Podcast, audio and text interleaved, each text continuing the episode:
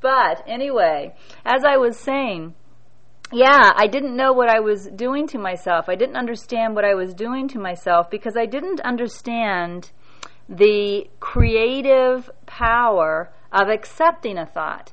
You know, I mean, the thoughts come into the mind, like we said, as a script, and the script is completely benign. Um, it doesn't really matter whether it's the ego script or the Holy Spirit script as it comes into the mind. It is benign. It has no power as it comes into the mind. Where it where it gets that creative power is when I accept the thought. When I accept the thought, then it has the creative power. And what it actually creates is experience, which of course we all know is different than creating reality. And in, in, order not to get confusing, A Course in Miracles uses the word make instead of create. But NTI just is very clear that you're creating experience um, instead of a, some type of reality. So when I accept the thought, I'm actually cr- creating my own experience. So if I'm accepting fear thoughts, I'm creating my own fearful experience, is what I'm doing. Well, I, I didn't get that yet. I didn't get that. So when I would start worrying about things like, what were our finances going to be after I quit my job because I knew I wasn't going to be paid by David Hoffmeister. And all of my life I had been receiving a salary. Now I was stepping into a full time job with no payment. And, you know, it was very easy for me to get afraid when I started thinking about that. And what I didn't understand was that by thinking those thoughts and, and, and worrying about the future, I was creating my own fearful experience. Now, but Holy Spirit does know that. Because Holy Spirit knows what I am. And Holy Spirit knows the laws that I operate under. So even though I was not aware of what I was doing by believing my fear, Holy Spirit was aware of what I was doing.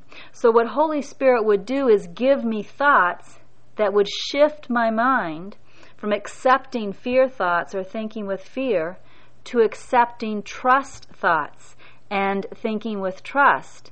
And by giving me those thoughts and helping me to shift my mind, Holy Spirit literally led me to create a different experience for myself, even though I didn't know what I was doing. I was completely blind, but the one that was leading me was not. So this was not a case of the blind leading the blind. So this message is one of those types of messages where the Holy Spirit saw what I was doing with my creative power, creating an experience of fear, understood that I didn't get that yet.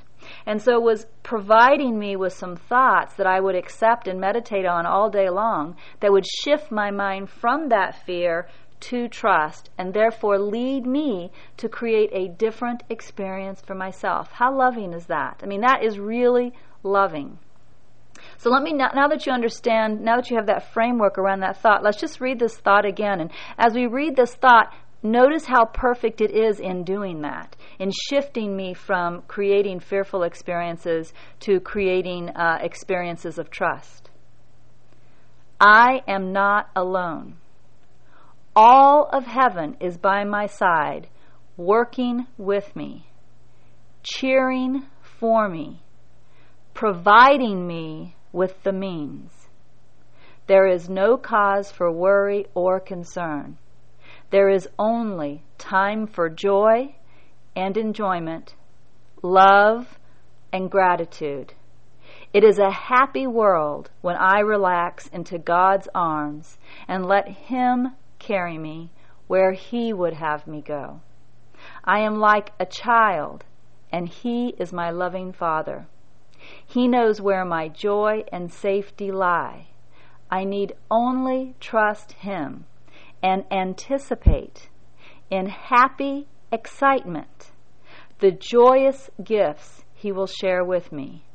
My joy is His joy, and so my joy is guaranteed.